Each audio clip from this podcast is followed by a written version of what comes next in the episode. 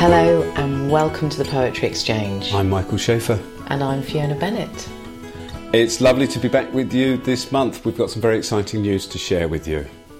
We have won the Silver Award for Most Original Podcast in the British Podcast Awards, and we are thrilled. Yeah, absolutely chuffed. It was a complete surprise. I, I, wasn't expecting us to get anywhere near that. I mean, it was just brilliant to be nominated, and um, to come away with the silver was just just really fantastic, actually. It seems, it seems incredible to me as well that you know we didn't set out originally to create a podcast. Mm. We had this thing we were doing of going around and talking to people about the poem that's been a friend to them, and then other people said, "Well, these conversations must be really amazing." We were saying, "Yes, they are," and then what happened was a beautiful thing of the form of podcasts being kind of there for us at the time that we had something that that it seemed was perfectly made for that platform, if you like. Yeah, it felt like the podcast was the perfect way to share those conversations with other people, didn't it? So to win an award for a podcast, which has been a kind of, in some ways, a lucky accident for us, yeah, it's just another beautiful surprise in the journey of the Poetry Exchange. The Accidental Podcast. I might start a new one called that. It's a good name for a podcast. It is a good name for a podcast. And it was just lovely to be at that event, meet other podcasters, feel a part of that community of podcasters, and it was a really brilliantly run event and just a lot of fun. So, just really to say a huge thanks to all of you that listen. Um, we wouldn't bother making it if it weren't for the fact that people seem to be enjoying uh, what we do. So, thank you very much indeed. So, it's great to be here with this month's episode. Some of you may have heard a previous episode we did with Paterson Joseph, fantastic actor. He brought in a poem called 5am by Roxy Dunn. And this month, Roxy has come in as a guest and she has brought in another poem that's been a friend to her. We met Roxy in Pushkin House in Bloomsbury. It was a great setting for conversations about poetry and poems as friends surrounded as we were by poets of the past and present, great Russian poets of the past and present. And the library there is really a treat and many explorations to make. So if you are in London, do go and explore Pushkin House. So you'll be listening to myself and Fiona talking about How the World Gets Bigger by Alyson Hallett, the poem that's been a friend to Roxy. Have you brought a poem with you? Oh yes, I've brought a poem. Have you? Mm. Fantastic. Oh, thank you. Mm. Thanks. It's funny. I was just observing my sort of how I was feeling then because when I give my own poems to people to read and you have to sit there and watch them read them, obviously there's quite a lot of nerves and adrenaline. And I was thinking, why am I feeling that? Because this isn't my poem. But I think there's a slight thing of you know, will my choice be approved? you know, you feel that you're still presenting. It's not your work, but it's, it's yeah, it's funny. Never had that before. Anyway. Well, you're introducing your friend to someone, and let's face uh, well, it, that can right. be a very. Yeah. It's a reflection of you. That's what it is. Yes, because yeah. when you introduce your friends to people, yeah. it's a reflection. Yeah, that would completely. I love sense. them, but what will they? Yeah. Yeah. Would you read it out for us? Yeah. How the world gets bigger. This morning, there's a note pinned to your door explaining why you've had to rush out and cancel our meeting. I turn back into the rain, watching it falling on tarmac, rivering in gutters, little bullets exploding. I unbutton my jacket, lift my face to the sky. This is better than crying, nowhere to be and nothing to do. I walk the christened pavement, cherry tree hung like a chandelier the corner at the end of the road suddenly appealing, the way it turns without revealing what lies beyond. And that was by Alyson Hallett. Mm, Thank you. Who I don't know. Beautiful. You don't know her? No, I don't. It's really weird with this poem. So, when when you know when you invited me on, I immediately was thinking, oh, okay, yeah, okay, great. Well, who will I pick? You know, there's so many poets, and I was racking my brains, and, and then I was moving and I was taking everything down from my walls. And there's one poem that's been on my wall for six years, and it's this one. And I know nothing about the poet. It's never even occurred to me to Google her and look at her other work. It's really weird. I don't know why I've never done that. And I, I know exactly where this came from. It was, well, I don't know exactly. My mum, when I first moved to London, sent me, I assume a card, but also this little fold out leaflet with lots of different poems in. I don't know, maybe about six, and this was one of them. And it's just something I've come back to loads of times. Uh, And, and part of me thought, oh no, I'm not sure. It's not. It's definitely not my favourite poem. But it, when it about in terms of being a friend, I thought, no, this this is absolutely the one that's provided the most sort of comfort, you know, and yeah, that I've looked to. It's, fu- it's, it's funny sometimes with things that are on a wall for a long. Did you say six years? Yeah, six years. Yeah. You almost stop seeing them. Yeah. On some level, and on another level, I think they kind of seep in, don't they? You know, over time. They sort of absorb what's in around them Yeah. as well, I think. I think it's interesting because I think some stuff that you, you might find in six years, you, you look at it and say, oh, right, you know, that's no longer a reflection of me and I won't, I, I, that doesn't relate to me anymore. But actually, with this poem, I mean, I, I probably won't put it up on the wall in the new place, but it, it still is, I think it's always going to be relevant, actually, in the way that what it says to me. Because I don't think it's incredibly complex, and I mean this in a really positive, flattering way. It's sort of the poetry that I like to read and um, and, and write, I suppose. I, I it, it seems to me at quite face value just to say, well, I find it comforting. It seems to be someone that's faced rejection in some way, whether it's emotionally or through, you know, it could be a career meeting potentially, and. Um, but there's so much hope at the end. It's it's the, the end of the, sorry, it's the, the line, the corner at the end of the road, suddenly appealing the way it turns without revealing what lies beyond. And I just think it's about picking yourself up again and just turning the next corner. And and I suppose that's sort of another reason why I was slightly reluctant initially. I thought, oh, I don't know if I want to bring this one because it feels almost too motivationally good or something or I don't know something you read, on a blog. But actually I think she I think she gets the line really well. It's I don't think it is into the line of sort of kitsch or anything. I think she definitely it, she's uh, emotive and relatable but I, I think also it's um, she's not trying to eke out loads of you know it's, it's not corny that's I think that's what I'm trying to say yeah No, and it's that brilliant thing that she's doing of it's what she leaves out. You know, it's what she doesn't go into Yeah. that makes it, that sort of saves it from that. It's kind of the sparseness of it. Mm. And also these sort of fabulously slightly. I mean, it's brilliant the fact that it's an office door, isn't it? Oh, it doesn't say office. No, so But I- for some again- reason, oh, our meeting. that's But what I think so Cancel our meeting makes it Makes made it me feel think it was work. Oh, re- so that's really interesting. You both thought work. Mm. See, I've always seen it as um, uh, a lover or a partner or like a date or something. But, but but then I've also thought it could be work. It's kind of been a good. It's been a really good symbol for all my rejection I've faced in all aspects of my life. Yeah, it's, I don't know. I, it's so weird. I have seen. Yeah, the fact that it's an office door doesn't mean that it isn't a personal meeting, of course, but somehow. I think it's great that it's ambiguous because I think you can mm. pile what you what mm. you want on it. Absolutely. I mean, I sent it to a friend who'd broken up with her boyfriend. I, I sort of do this when I don't know what to say. I find Yeah. poems to try and say Yeah. it for me, and, uh, and it was on the wall. And I just like you know screenshotted it and sent it to her. I like, I hope you feel better. But it- because to me, it comes back to that thing of it's there's whoever bad it's feeling in this moment, there there's hope, and then you know turn the corner and it's there's promise. It, well, actually, the title, "How the World Gets Bigger," I think it's saying if this thing closes, another opens. I just really uh, identified with this bit. Um, I unbutton my jacket, lift my face to the sky. This is better than crying. Yeah. Nowhere to be and nothing to do. That that moment of nowhere to be and nothing to do, I love. Yeah.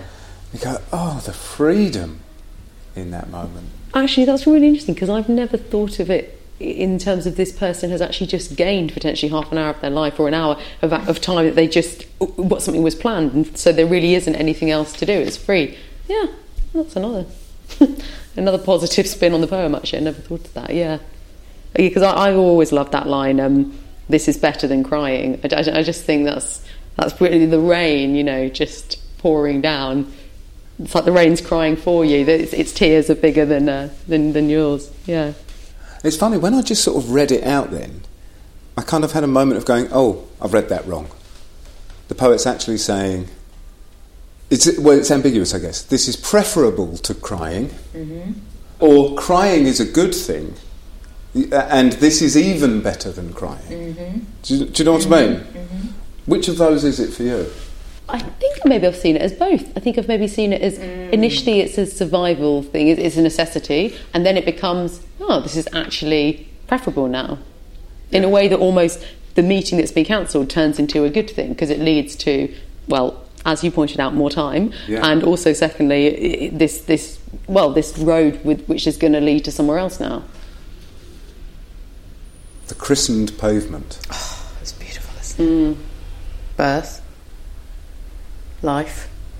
I mean, you know, it's all there for me now. Yeah, because she's interesting because she doesn't use loads of metaphor or simile, but when she does, it does work really well. Like the cherry tree hung like a chandelier. But presumably also jewelled with rain, Yeah. Uh, yeah. Yeah. chandelier like. Yes. See, rain, even rain. You know, I mean, it's like, feels like it's like she starts seeing again or something. But I think Rain has that really cathartic, you know, um, oh god, like well, feeling to it because it, it does. It gets rid of stuff, doesn't it? And and it, I don't know. I yeah. It's the same with I think after crying, there's this big emotional release. I think when when it pours like that and you allow yourself to get wet, I think you feel that as well. There is something very celebratory about that second half, isn't there? And I just. So for you, like, what is your process for kind of dealing with rejection, or what are some of the things that you Well, I think have to deal with, even? You know, Yeah. how does it kind of play out? I think amazingly, it's one, two, three, four, five, six, seven, eight, nine, ten, eleven. Is this eleven lines? I think amazingly, she actually goes through the process of rejection a bit in these eleven lines because mm. one thing I and I was told this really early on at drama school. One of the directors said, "You have to take the night." uh, You know, take a night and mourn for the job that you didn't get. You know, you've got to go get out the whiskey. You've got to go. I really wanted that job, and it's the same with breakup. I think you do have to let yourself go go, to that place, but then it's, it's the shift, isn't it? So the, if, if you call the first half the kind of breakdown bit, the second bit is the is the rebuilding, and I think it's that process. But I don't think you, I, I suppose I'm. Um, I'm I'm quite open to, to, to, to feeling sad in order to then feel happy again. I'm not somebody that's terrified of sadness. Hmm. I'm really not actually. Hmm. Yeah. Hmm. And I think that's always been important, accepting it before I can, and, and, and actually dealing with that bit before I can move on and be happier and posi- more positive again. So, what immediately came into my mind then when you said I'm not terrified of sadness um, was I just wondered if your mum has noticed that you pinned this to your wall. Ah, um, oh no, probably. I don't know if she's ever been in my room in London. But she gave you this leaflet that had She I these mean, it was poems literally a leaflet. I just don't know where she got it from. Okay. And does she do that sort of? Is she prone to poem gift making or No, no, she's not. extract actually. gift making? She would I tell you what she's really done all my life. She's cut out bits of newspaper articles Yeah, and she used to stick them in the toilet, and so we'd always have to be learning, you know, while we were on the loo. Yeah. Um, and it'd be Working like this break. week's food scare or something. You know, we're not eating this anymore, or you know, like some. Oh, I don't know, some yeah. But it's normally it was just literally snippets of the newspaper put stuck up in the in the toilet. Really? So if there was something that she'd read and she wanted the rest of the family. family to be aware of it, she'd cut it out and sort of blue tack it on the. Well, just think she thought of were interesting that we that we should maybe discuss over dinner. I That's don't fantastic. I love it.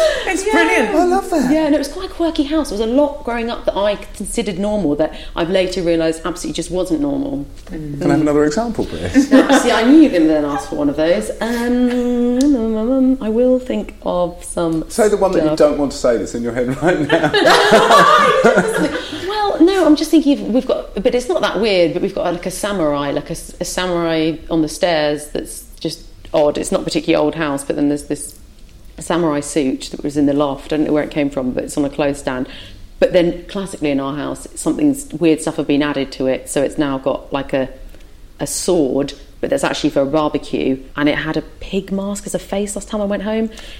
I mean, I don't really get involved anymore. You know, I don't live there. It's not It's really like a kind of life-size samurai suit. You're sort of. yeah, like a like a samurai. A genuine article. Yeah, I think maybe. I don't know. Yeah, but it's just been Sam. Or that's all how I've known him, just as Sam. Yeah, Wow. yeah. Yeah. Did your mum sort of introduce you to poetry? that is a, a really good question. I don't think specifically. I think I've grown up in, in a house which, yeah, I mean, they're both literary. They, there's lots of books around. Um, my dad does write. I mean, he is a poet. He writes as well. Um, uh, but, but I don't know. I wonder. And again, like obviously, I learned it at school, but I don't know what it is that makes you sort of that made me really just love it. Because I remember when we were at school, we were about fourteen, and we were reading these poems, and they were about sort of like it's Gillian Gillian Clarke, so it's about Clarke, being a mother. yeah. And I remember fourteen, just going, "Oh my god, this poem's amazing!" And my friends were like, "What are you talking about? Like, this is what did you even get from this? This is so weird. Like talk about the umbilical cord and stuff." And I don't know. I, I don't know why poetry does this to me, and not all poems either. I mean, I'm quite immediate. I, I sort of I get a visceral hit, or and I or, or I don't. And actually, if I don't, I'm quite sort of brutal. I probably should spend longer with stuff. But actually, if I don't get that that kick, then I tend to go nah and move on. But then sometimes when I come back to that poem, you know, years later, I'm trying to think of an example because I've done that before, and I've gone, oh God, I really like that now. I can really. Isn't that weird? Do you read it aloud at all? So when you read it aloud in Yeah. here, I do that with things I like. When I'm reading poems, um, then I come across them, I read them aloud in my room if I like them. Same with bits of books as well, actually, like segments of novels. For yourself. Yeah, yeah, yeah. I sort of want to hear it. Yeah. Can I ask, how does it sort of um, fit or sit in your life, your poetry writing? Because you obviously act and you write plays, and uh, I don't know where it sort of how you compartmentalise it for yourself, Yeah. or in a way if it's all one and it's just what you happen to be doing at any given Yeah. time.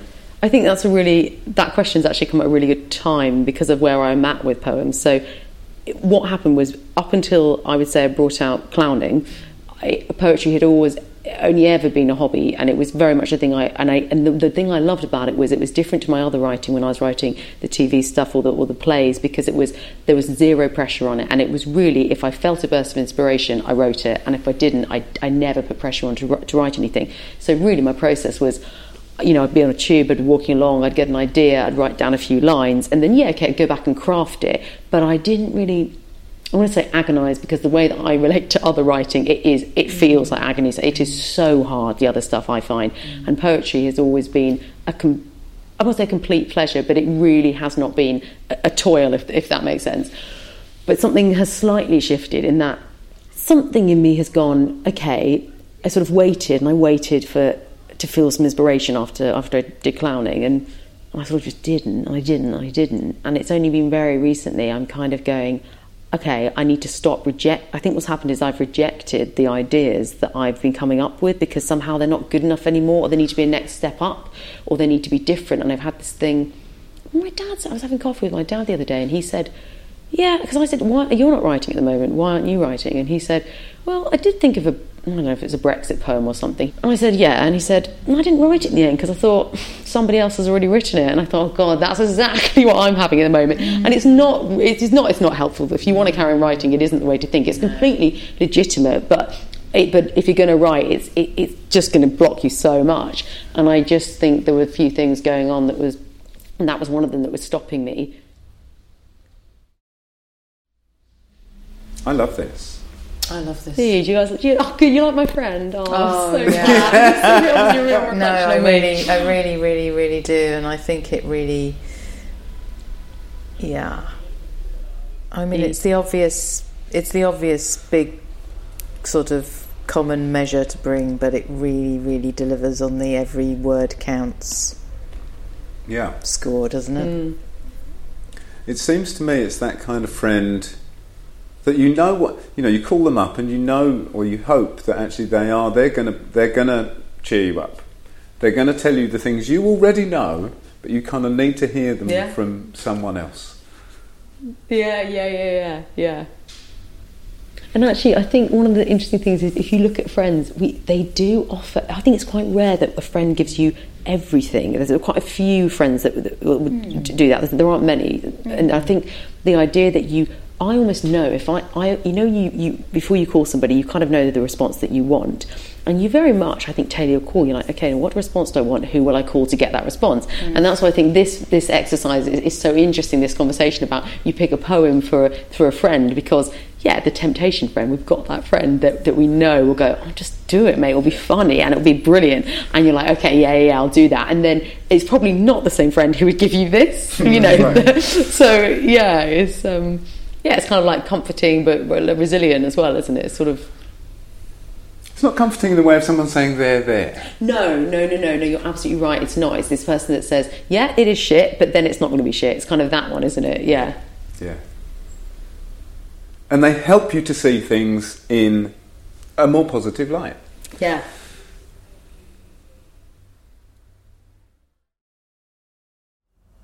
How the world gets bigger. This morning there's a note pinned to your door explaining why you've had to rush out and cancel our meeting. I turn back into the rain, watch it falling on tarmac, rivering in gutters, little bullets exploding. I unbutton my jacket, lift my face to the sky. This is better than crying. Nowhere to be and nothing to do. I walk the christened pavement, cherry tree hung like a chandelier, the corner at the end of the road suddenly appealing, the way it turns without revealing what lies beyond.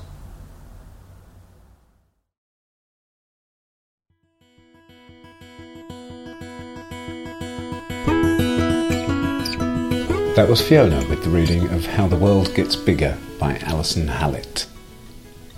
Thank you so much to Alyson Hallett for giving us permission to feature the poem in this episode. And you can find the text of the poem on the description page, as well as details of Alyson's work and her website. And I really recommend you going there and having a look at all the amazing work she's doing. The website's called The Stone Library. And thanks also to Roxy Dunn for coming in and talking to us and giving us permission to use the conversation.